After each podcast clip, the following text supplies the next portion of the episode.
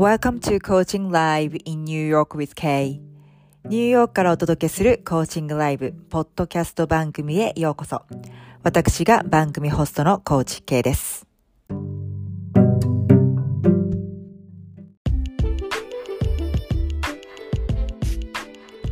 Hi everyone, thanks for tuning in today. I just wanted to say hi and quickly introduce myself as well as what my podcast program is about. リスナーの皆さん、いつもご愛聴ありがとうございます。初めての方、私の番組を発見してくださりありがとうございます。この番組では2012年より認定ライフコーチとして活動してきたニューヨーク在住のコーチ系がシナリオなしのリアルライフコーチングセッションを公開しています。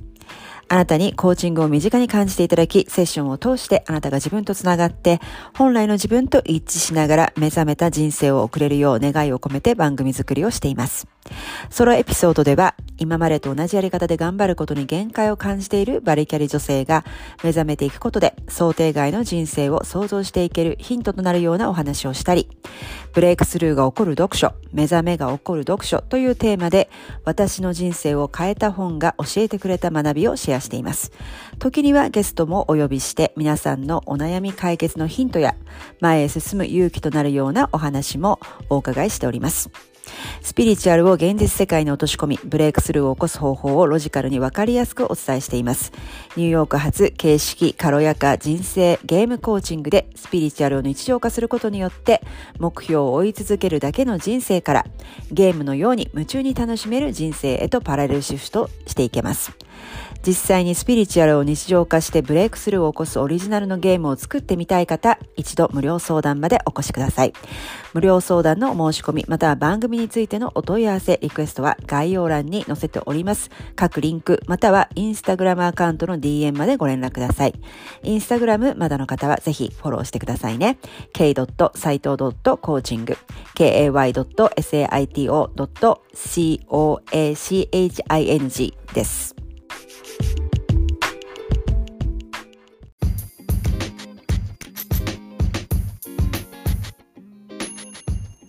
はい、ここでまた一つ新しいお知らせです。えー、実はですね、新しい無料 PDF、無料プレゼント、完成していたんですけれども、なかなかあの、ランディングページが追いついていなかったのですが、えー、とうとうダウンロードページができましたので、えー、お知らせしたいと思います。えー、あなたの直感力を診断するチェックリスト。努力だけでは到達できないブレイクスルーを起こすヒントということで、えー、無料 PDF としてお届けしています。えー、こんな方におすすめです。えー、仕事でもプライベートでも真面目にやるべきことをやって自分の責任を果たしているのになんだか人生楽しくない。仕事でこれ以上頑張ることや自分の能力に限界を感じていて苦しい。今までのやり方ではうまくいかなくなってきて、他のやり方がわからず焦りを感じている。人間関係で同じような問題が繰り返し起こるけれども、原因がわからずもやもや。目標を追いかける、追い続けるだけの人生はなんだか違う気がしてきたが、それ以外に何があるのかわからず虚無感に襲われる。えー、このようにいくら頑張っても行き詰まりを抜けることが難しいと感じている人が、ブレイクスルーを起こすためのヒントをお伝えしています。えー、このチェックリストであなたの直感力が診断でき、そのチェックのついた数によってブレイクスルーを起こすためのヒントが得られるようになっております。えー、ぜひね、このチェックリストをあなたがまだ使っていない潜在的な能力を開花させる第1ステップにしてみてください。えー、お申し込みは概要欄に貼り付けてありますリンク、もしくはインスタグラムの、えー、DM まで、えー、ご連絡ください。たくさんの方のお申し込みをお待ちしています。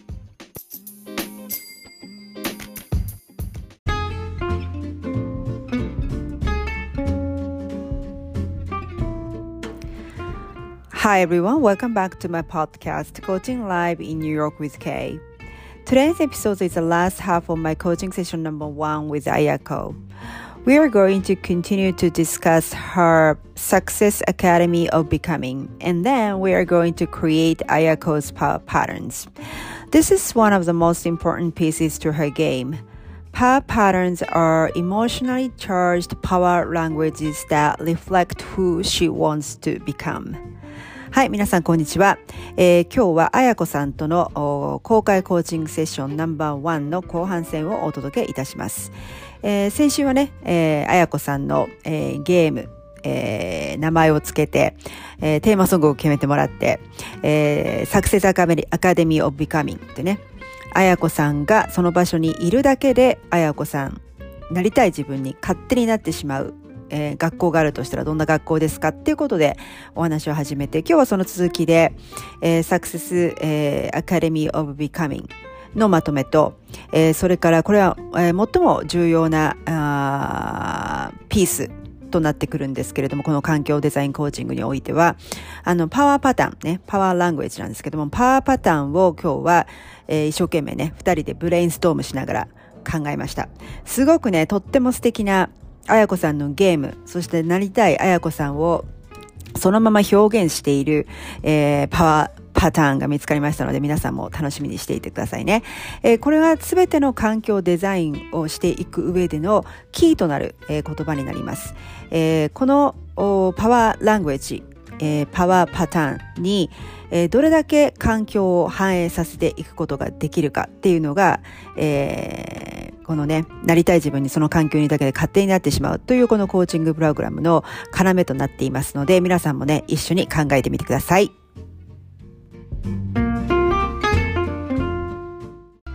で、えー、っと、はい、アカデミーで、えー、はい、このね、あやこさんのこのゲームをする、はい、はい、ベストプレイヤーがいるとして、うん、ベストプレイヤー？ベストプレイヤー、このゲームを、はい、はい、もう、だからベストプレイヤーですね。だから一番こう、ゲームが進んで、ゲームがこう、どんどん、はい。うまくいってる人？そのベストプレイ、イメージしてもらうとすると、はい、その人はどういう人ですか、はい、どういう人がやこさんのゲームをもうベストポッシブルウェイでこうどんどんどんどん駒を進めてる、ね、あなるほど。あそれだと思いつく実在の人物がいて、うん、で私さっきのあのアカデミーにいてほしい人のところで割愛しますに言った一人になるわけなんですけど、うん、あのはいあいるんですけど、うん、小田切あさぎさんっていうね あの最近多分日本で自分でこう起業したいみたいなことを考えてる女性には、はい、あのだんだん有名になってきてる方なんですけど、うん、その方今年代は41、2ぐらいかな、うん、で、えーと、自分で魅力覚醒講座っていう講座をやっていて、半年ぐらいの、うん、それがもう19期目を今開催中、でもちろんもともと最初はすごい少数から始めて4人とか何、20人。だけど今19期目で2000人講座生がいる。んで、すごいんですよね。はい。で、えー、本も出して、本3冊目を最近出したところ、その本も10万部いってみたいな。すごいんですけど、その人が、あの、私はまだその講座、気にはなってるけど、取ってはいないんですけども、うん、あの、なんでそのベストプレイヤーだっていうかっていうと、うん。その人は魅力覚醒講座っていう名前の通りですね。そこに入った人は、まあ、自分のいろいろ人生とか、まあ、欲望を深掘りしてで自分らしさを発揮するっていうのが趣旨の講座なはず、はい、私の知る限りでは。はい、でやっぱりそこに入った人は、あの自分っていうのを見つめ直して深掘りしてで自分の欲望夢とか、あの目標とかじゃなくて欲望もううわこれやるわっていう なんか情熱が溢れちゃうっていうのを見つけるとそこから人生が覚醒して例えばビジネスやら何やらどんどんもう進むしかなくなる人生がいくよっていうことなんです。よ。うんうんうん、でなんでその人をベストプレイヤーに選んだかというとその方が私がちょっと自分リサーチでね見ていた YouTube のねいろいろな中でもしくは何だろうその講座の販売の時のなんかプロモーションかなんか忘れたんですけど、彼女が言っていたのは何を言っても大丈夫。私はあなたをみんなを嫌いにならないからって言ったんですよね。うんうんうん、何を言ってきても嫌いにならない、って公言してたんですよ。で私それすごいことだなと思って。うん、私あの今でこそちょっと明明るいし 結構フレンドリーに見られますけれども、でも苦手な人ってもちろんいてそれこそ20代とかの時はそれすごい人の30代ぐらいまでかな人の顔色を伺う、でそこの中で自分の居場所を見つける、はい、っていう生き方をしてたんですね。でその中でもやっぱり苦手な人いる嫌いな人いるこの人こういうこと言ってくるから避けようっていう人いる、で言われて嫌なこと言ってくる人はやっぱり嫌になったりとか、するじゃないですか。あとは、まあ、ギラギラ成功してる人とか、嫉妬するから嫌いとかね。あったんだけどその方ここからその人の講座に申し込んでくる人なんてどんな人が申し込んでくるかわからないもしかしたらしたたかな人もいるかもしれない嫌味の人もいるかもしれない、うん、そんなネットで顔を出してるぐらいだからアンチとかもいるかもしれない、うん、なのに大丈夫。私はみんなを嫌いにならないから。って、うん、すごい言ってたのが、あこの人これを言えるのは何をかなって思った時に私はこれじゃないかと思って、ね、どんな人にもこの金の輝く種があると、うん、もう信じてるを通り過ぎて知ってる、疑ってない全く、だからこそ言えるんじゃないかと思ったんで、私はベストプレイヤーはこの人かなと今思いました。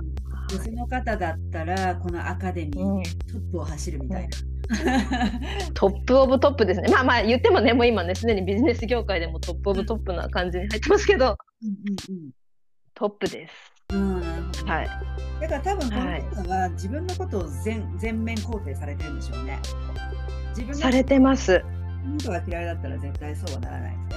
うん。そうなんですよ。だから本とか読むともうあのこの方20代でもう超ド貧乏ですごいなんかあの彼に貢いでみたいなそんな時とかあと親を恨んで生きててみたいなそんなことももうリアルに あからさまに書いてます。だから私に聞かれて何も答えられないものないからとか言って、はいはいはい、言ってますね。うんうん、そう全肯定です。はい。わかりました。うん、はい、シェアありがとうございます。はい、じゃあこのね。とんでもないです。聞いていただいてありがとうございます。はい。このアカデミーを今じゃあどこにあって、はい、どんな人たちがいて、うん、で毎日どんなことを話して活動して、はい、でこの人はこういう人がベストプレイヤーになるっていうのを分かりました。はい、うん。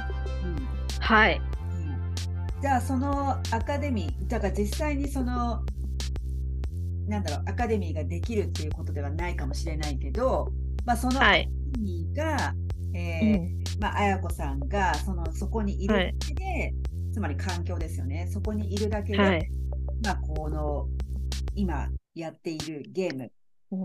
うん、であの、まあ、上がれるっていうかこう何、えー、自分がさっき一番最初にシェアしてもらった自分にもうそこにいるだけで別に意志の力必要ない慣れちゃうっていうアカデミーね。だからそれをまあ、はい、セッション12回やりますけど常にこれを覚えて、はい、どっかにメモしておくといいと思います。はい。できました。はい。で、えっと、あとね、もう少しちょっと今日やりたかったのが、まあ、ちょっとそのコアバリューと関わってくるんですけれども、これ本当に、はい、いろんなこ今回、こう向こう、えー、12回のセッションで、はい、えー、全部の環境を、まあ、9つやっていくわけなんですけれども、はい、はい、コアとなってくる全部で作ることがあって、でそれは何かっていうと、まあ、私パワーパターンって言ってるんですけどそのパワーパターンっていうのは、ラングエッジ言葉なんですよね。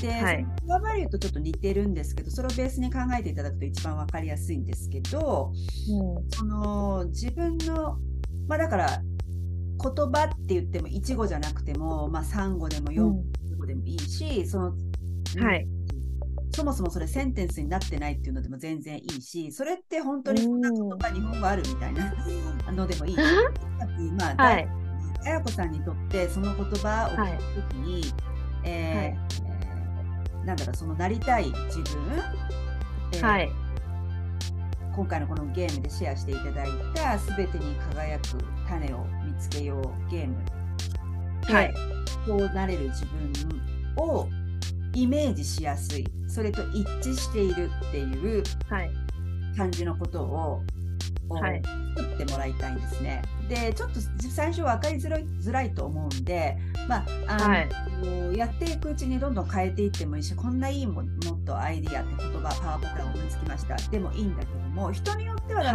て、1つだけじゃなくてあの、はい、3つ4つ5つぐらいあって。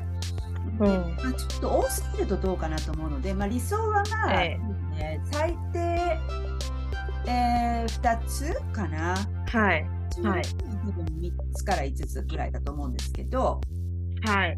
えっ、ー、とね、例えば私がこのゲームをやってた時は、はい、まあ、これ私英語で全部やってたんですけど、あの、うん、よく私インスタのストーリーでシェアしてるその今ここって大事だよねってよく言いますけど、はい。今ここにいなかったんですよね、私ほとんど。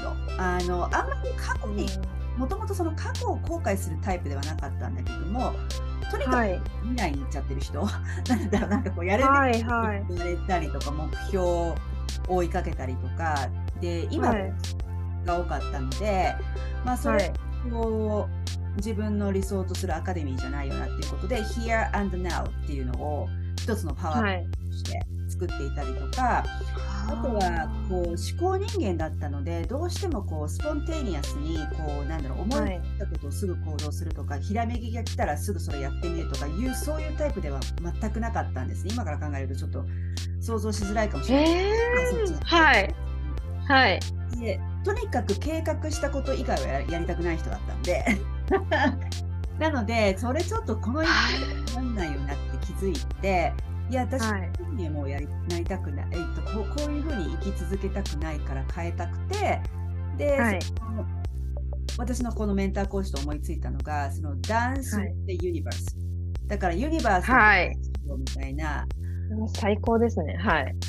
導きのもとに、はいこう宇宙に何かしらこう、なんだろうシンクロの形であったりとかメッセージが来た時にはもうそれでちょっと一緒にダンスして遊んでみようよみたいなノリで、はい、ダンス with the universe っていうのが一つのまたパワーパターンであったりとか、はい。うん、なんかあとだ、あと何だったかな。あとは、ちょっと今パッと思い出せないですけど、その2つがすごくいいんだった気がするんですよね。えー、で、いろんなお客さんとやってた時は、はい。ね、うんなんだろうのんびりゆったりとかなんかそういうパターンもあったしパワーパターンもあったし、はい。うん、はい、あなんかそれどっちでもよくないとかもあったかな？こだわりが強い人。こだわりが強い人の時ね。面白い。それ言いたいシーンっていっぱいありますよね、うん、そうそうそう。どっちでもよくないってこうなんでそんなシーン。はいはい。はい。が、うん、あとはエナジーブースターみたいな感じのとか、もうとにかく元気で、あのまあだからそう、あやこさんがなりたい自分にちょっと似てるかもしれないけど、とにかく周りの人を元気にしたい。もう自分がエナジーブースはい、エナジーを上げる人間になりたいみたいな感じで、はい、はい。感じの人もいたし、はい、本当に人それぞれで本当に人の人自身がピンとくる言葉で全然 OK なんですよね。はいでちょっとだから最初はちょっと難しいし思いつかないかもしれないんですが、えー、はい、えー、いろんなこう、うんと、一番最初にやる環境はどこの環境だったかな？フィジカルインバイロメントだったかな？だったと思うんですけど、おはい。その環境を例えば、まあ、物理的環境を例にすると分かりやすいと思うんですけどもじゃあそのパワーポイントをどうやって使っていくのっていうことなんですけども例えば物理的環境をデザインしていく、はい、自分が一番、あの過ごす時間が長い部屋とか場所が、うん、その環境、物理的環境をこの綾子さんのサクセスアカデミーに近づけていきたいわけですよね。で、はい、その合わないものをまあ、断捨離してみたり、えー、何か違うものを取り入れたりとか、新しいものをと、なんか違うものに取り替えたり、新しいものを取り入れたりとかする時に、こう、軸となる言葉なんですよ。だから、例えば、私の場合、here and now、今ここでやってました。そうすると、はい、ナウなのになんで昔の写真がここにあるのって話なんですよ。なるほど。自分のパワーパターンと外れてますよね、だいぶ。はい。うん。だからそういうのを全部 Here and Now にマッチングするように全部整えていくんですね。すごい。はい。で、えっと、例えばじゃあダンス・ウィズ・ザ・ユニバースなのに、なんか計画がびっしり書いてあるものが例えばあったりとかしたら ちょっとこれダンス・ユニバースじゃないよねみたいな。感じで、はい、じゃあそうそうじゃなくてなんかこうなんでしょうね。本当にそれこそユニバースの写真を貼ってみるとかなんかちょっと遊び心のあるものとかこれどう次転ぶかわからないよね的なものを取り入れるとかなんかそういうふうに、もうそこにいるだけでも自分がそうなっちゃう。そういうふうに導かれていくっていう環境を、まあ、それは物理的な環境で分かりやすいんですけれども人間関係もしっかり、はい、うん。それからお金との環境もしっかりで全部にやっていくんですね。なのでパワーパターンってすごい大事な軸となる言葉なんですよね。なるほど、はい。だからその綾子さんのその全てに輝く種を見つけようゲームを考えた時に、はい、シンプルな言葉で、はい、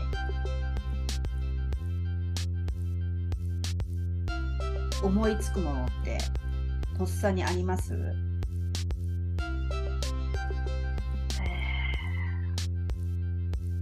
なんだろうね。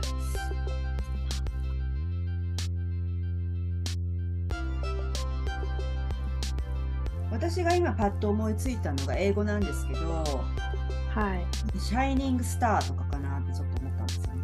ああ、でも近いです、近い。あの、私、10年前ぐらいに、こんまりさんの片付け、はいはいはいはいはい。ありますね。こんまりさんが本をちょうど出した頃。うん。あ、出してちょっと経ったのかな。そうです、ときめきの片付けの魔法、はいはい、はい。ただアメリカに挑戦する全然前の時で、うん、で、その本を読んで、自分なりに3冊ぐらい出したのを全部読んで、うん、彼女の講座を取ったことはないんですけど、その本に従って、あの、片付けをしたんですよね。で、それまでの人生、私の部屋は、母親から常にあなたの部屋は汚いと。片付けなさい、片付けなさいってずっと言われてきた人生で、で、その33歳の時は一人暮らしをしてたけど、やっぱり物に溢れてるから、ちょっとやってみようと思ってやって。うん、で、それからは、それこそ spark joy。spark joy。うん、はい。 spark joy。まあ、英語にか、ときめき日本、日本語だとときめき。感じるものを残すでやったんですけど、うん、英語、あの、アメリカに挑戦されて、 spark joy。うん、その spark joy を感じるものだけを残す。っていうのをずっと覚えていて、で、なんで今のこの生活環境も、あの、 spark joy は大事にしてます。イメージ的にはまさにそんな感じです。はい。そうですよね。だから今、 shining star って言ってたそうそうと思いました。だから、バッグ、靴とか服とか、まあ、その家に置いてあるものも、うん、ね、あのやっぱりこのお役目が終わったものっていうのはなるべくさよならするようにして、うんはい、ありがとう、さよならって捨ててますけど。そう。そう大事ですよね。ねはい。え、でもじゃあ、スパークジョイ、シャイニングスター、でもそうですね。そうだな、シャイニングスターしっくりきます。うんうん。あとは何でしょうね。自分が人の良さを気づける人になるってことだから、はい。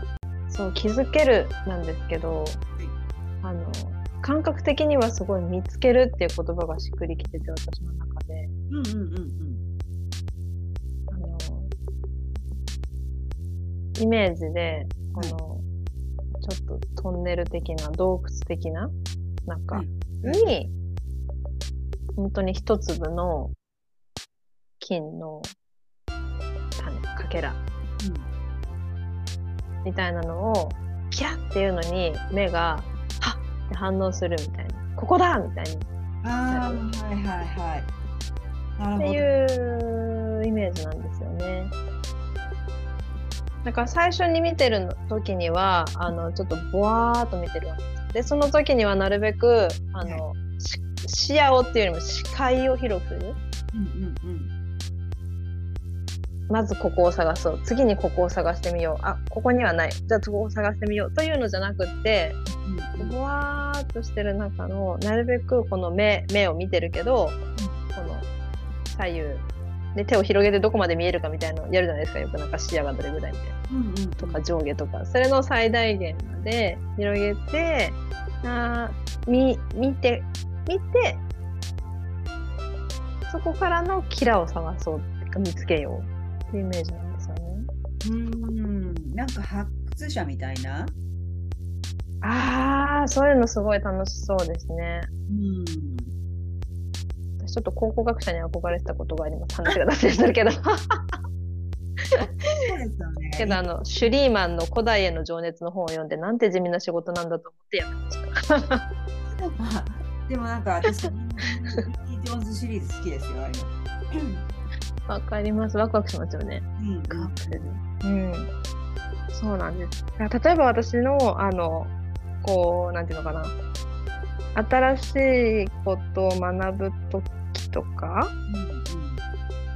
もそうなんですけど、最初、はい、あの漠然と、はい、なんか情報を集め始めるんですよね。とりあえず手に、うん、なんか、まあ、触れるものっていうか、まあ、円が私のところにその飛び込んでくるものみたいな。でそうやってこう雑多にファファファファファっとしてる中からだんだんこう見えてくる。うんうんうんうん、で最終的にあこれだってなる感じ。なるほど。そうなんですよ。それがイメージ。うんうんうん。だからもうなんかねあの 洞窟に金を探しに行くみたいなそんな感じですか。何でしょうねそれを表すとしたらね。そうねそれを言葉で言うんですね。うん。なんで言語化するかっていうとやっぱりそのクリアになるんですよね、はい、なんとなくイメージがけだと結構現実化現象化しにくいっていうか。わ、かる。わ、うん、かります。はい。わかります。すごくわかります。あのー、ちょっと昔のこのあとちょっと英語なんですけど例が出てきたのでシェアすると、はい、えー、ある人は Oozing Vibrant Energy だからまあちょっとこれはエナジーブースターと似てますけど、はい、Abundant Marketing Partnerships だこれはだからマーケティングでビジネスをやってた人かな。はい。であとはこういろんな人に自分の知識をシェアしていきたいっていう人はなんかクリエイティブシェアリングウィズダムみたいなのをパワーパターンにしてほう、うん、だからちょっとなんか文章っぽくてもいいと思いますよね。はい。えー、なんでしょうね。まあ、だから本当に単純に金の卵の発見、金の卵の発見者みたいな金の玉。そうか、そしたら、うん、Finding, Finding Shining Piece とか。ああ、はいはいはいはい。そうですね。いいかもしれない。うんうんうん、はい。まさにそうかな。うん。はい。うん。Finding Shining Piece in the Fog みたいな。霧の中に。はい。あ、でもファインディング、ファインディングシャイニングピースいいな。うんうん。じゃあ、だってそれをメモしておいてもらって、はい。まあ、シャイニングスターは言えるか言えないか、まあ、同じような感じなので、どっちでもそれは綾子さんにお任せしますけど、とにかく、はい。シャイニングピースを、はい、まず一つの軸として、で、はい、次のセッションぐらいまでに他にこうアイディアを、まあ、まず多分単語で見つけて組み合わせてみるとか何でもいいんですけど、はい。考えてみてもらえますか？はい、わかりました。それは、あの、今更、今更って言ったらあれだけど、あの、この、コアバリューシート。だからコアバリューもあのもう一回 ワークシートに戻っ 戻っていって、えー、もらうと、はい、まあ、ヒントになると思いますよね。その自分があやこそのコア大切にしているバリューっていうのを選んでもらうが、はい、でこのパワーパターンを作る時のこうヒントにはなると思いますしそのバリューの中から使ってもいいです、はい、うん、はい、そう私この今メールを見返してコアバリューのページで開いてるんですけど、そう思い出したんです。これ一回やって、で、なんかあの、ちょっと遅れませんで、ね、オンラインで遅れませんでしたみたいななんか言ったような気がするんですけど、そ、ね,、の時にクリック、うん、クリックまではしたんですよね。だけど、この K さんのインストラクション見ると、最初に10個選ぶって書いてあるじゃないですか。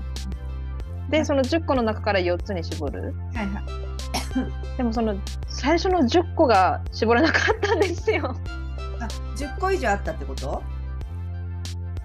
はいありました、うん、もっと自分にあれですか自分の内面を掘り下げてもっと精査した方が良かったってことですか？そうですね、うんうん、そうですね。そうなのか、うんうん、はい。わかりました。やってみてください。はい。しました。はい。こんな感じかな。はい。はい。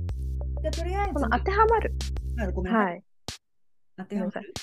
当てはまるものを選ぶ、というのは、これは、あの、自分が、えっ、ー、と、まあ、例えば、じゃあ4番の B、ビューティーのところで当てはめるものを全て選択するっていうのは、ビューティーから連想するものと自分が思うものを当てはまるっていうことでいいんですよね。いや、っていうよりは、その、自分が大切にしているのと当てはまるかどうかっていうことだと思うんですよビューティーについて私が大切にしているものってことか。いやいやいやあのビューティーをコアバリューに選ぶ人っていうのはそれがやっぱり、はい、美というのをあの自分の価値観として一番大切にしてるってことです。うん、ああなるほど。うん、はい。あちょっと待ってください私あんまり理解してなかったあのえっと、この番号がついている、じゃあ例えば4がビューティー。で、えっと、5が影響を与えるとか、で、6が貢献する。っていうシートなんですけど、このカテゴリーを見てるんですか、うん、あ、今カテゴリーのこと、はい。あのカテゴリーカテゴリー。カテゴリーから一つずつ選んでもいいし、でも別にカテゴリー無視。はい別に一つのカテゴリーから一つずつ選ばなきゃいけないってんじゃないんで。ないんで。ああ。あの、多分インストラクション一緒に送ってると思うんで、それもう一回見直してもらって、で、それに、はい。いただけると分かりやすいかなと思います。そうですよね。もう一回読んでみます。うん、はい。はい。はい。で、えっ、ー、と、じゃあ今日はその、うん、ゲームの名前と、はい。えー、テーマソング、うん、あそして、えー、あやこさんのサクセスアカデミー、アカデミーオブミはい。で、どんな人がいて、どこにどこにあって、どんなことをしていて、で、はい。でっていうのと、あとは、はい、パターンについてお話しました。あの、やってみましたけど、はい。はい。今日は一番テイクアウェイ、はい、うん、役に立ったことはどの辺ですか？役に立ったところは、うん、自分のゲームっていうのを設定したところです。うんうんうんうん。そうですね。その自分、はい、こうそうするとこうなんでしょうね。何か他のもの、他の人のことってなくて、まあ、自分ごとになるし、はい、実際にそうっていう認識もそこで実感できるかなと思いますね。思います。うん、今まであの K さんのインスタフォローさせていただいて、はい、自分と対話するゲームも あの入ってやっていて、うん、それもすごく楽しいしあとあ自分に問いかけようって意識する機会も増えたんですよね。うんうんうん、何かもう本当にね、K さんが挙げてらっしゃるように、お昼何食べるかとか、そういうことも、についても頭の中でこうこう考えるんじゃなくて、あ、今何が食べたいかっていうことができるようになったんですよ。そう。なんですけど、改めて今日、自分のゲームを決めたことで、うん、今までもやってることだけど、はい、なんかそれをさらに楽しんでできる。うんうん、あそう。だからあこの人なんだろうこの人の良さって考えることはよくあるんですけどそれをさらにあこれが私のゲームだよしよしみたいに言ってやるとまたこの向き合う姿勢と感情のテンションが変わると感じました。うんうんうん、そうですね、はい、本当にそうだと思います。うん、そのちょっとした違いなんですけど、あのはい、うん、なんでしょう、こうなんとなくじゃなくて、あの、うん、ゲーム化する、自分のゲームの自撮りをするっていう感じですよね。はい、ワクワクがそこにあります。うん、また私ゲームやってるっていう。よかったです、よかったです。なんかそのオーシップが生まれるからね。はい、確かなるほどね。はいはい。はい。ね、はい。じゃあ、すべてに輝く種を見つけようゲームをじゃあ、まあ、これからも今後また楽しんでやっていきましょう。はい、ありがとうございます。はい。じゃあまた次回のセッションで。はい。よろしくお願いします。ありがとうございました。ありがとうございました。失礼いたします。はい、失礼します。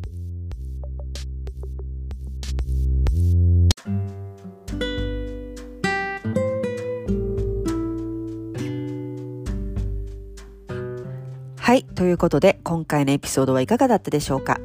もし共感していただいたり、ためになった、ピンときた、または何か気づきがあったという方は、ぜひ配信登録と高評価レビューボタンを押してくださいね。そしてお友達にもシェアしていただけると嬉しいです。行動してるけど結果に広がりがない。ブレイクスルーが起こらない。やることやってるけどなんだか人生つまんない。物足りない。先が見えていて、その見えている先がワクワクしない。自分の能力に限界を感じている。突き抜けるためには何かが必要だけどそれが何だかわからない。目標を追い続けるだけの人生はなんだか違う気がしてきたけども、それ以外に何があるのかわからない、などなど。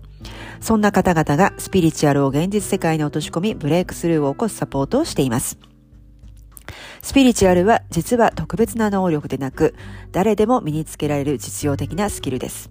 スピリチュアルを日常化できた時、ブレイクスルーが起こります。今まで引き寄せや手放し、瞑想などスピリチュアルを少し試したけど効果がなかった、腑に落ちなかったという人でも無理なく日常生活に落とし込んで楽しく習慣化する方法があります。その方法を知りたい方、一度無料相談までお越しください。申し込みは番組の概要欄にリンクを載せておりますので、ぜひそちらをご覧ください。また、あなたの直感力が診断できるチェックリストを無料プレゼントしています。チェックがついた数によってブレイクスルーを起こすヒントをお伝えしています。概要欄からぜひダウンロードしてみてくださいね。インスタグラムまだの方は k.saito.coaching までぜひフォローをお願いします。それではまた、ポッドキャストでお会いいたしましょう。コーチ K でした。Thank you for stopping by and sticking till the end of the show today. I hope you really enjoyed today's episode and come back and see me again in another episode. I can't wait to see you then. Bye.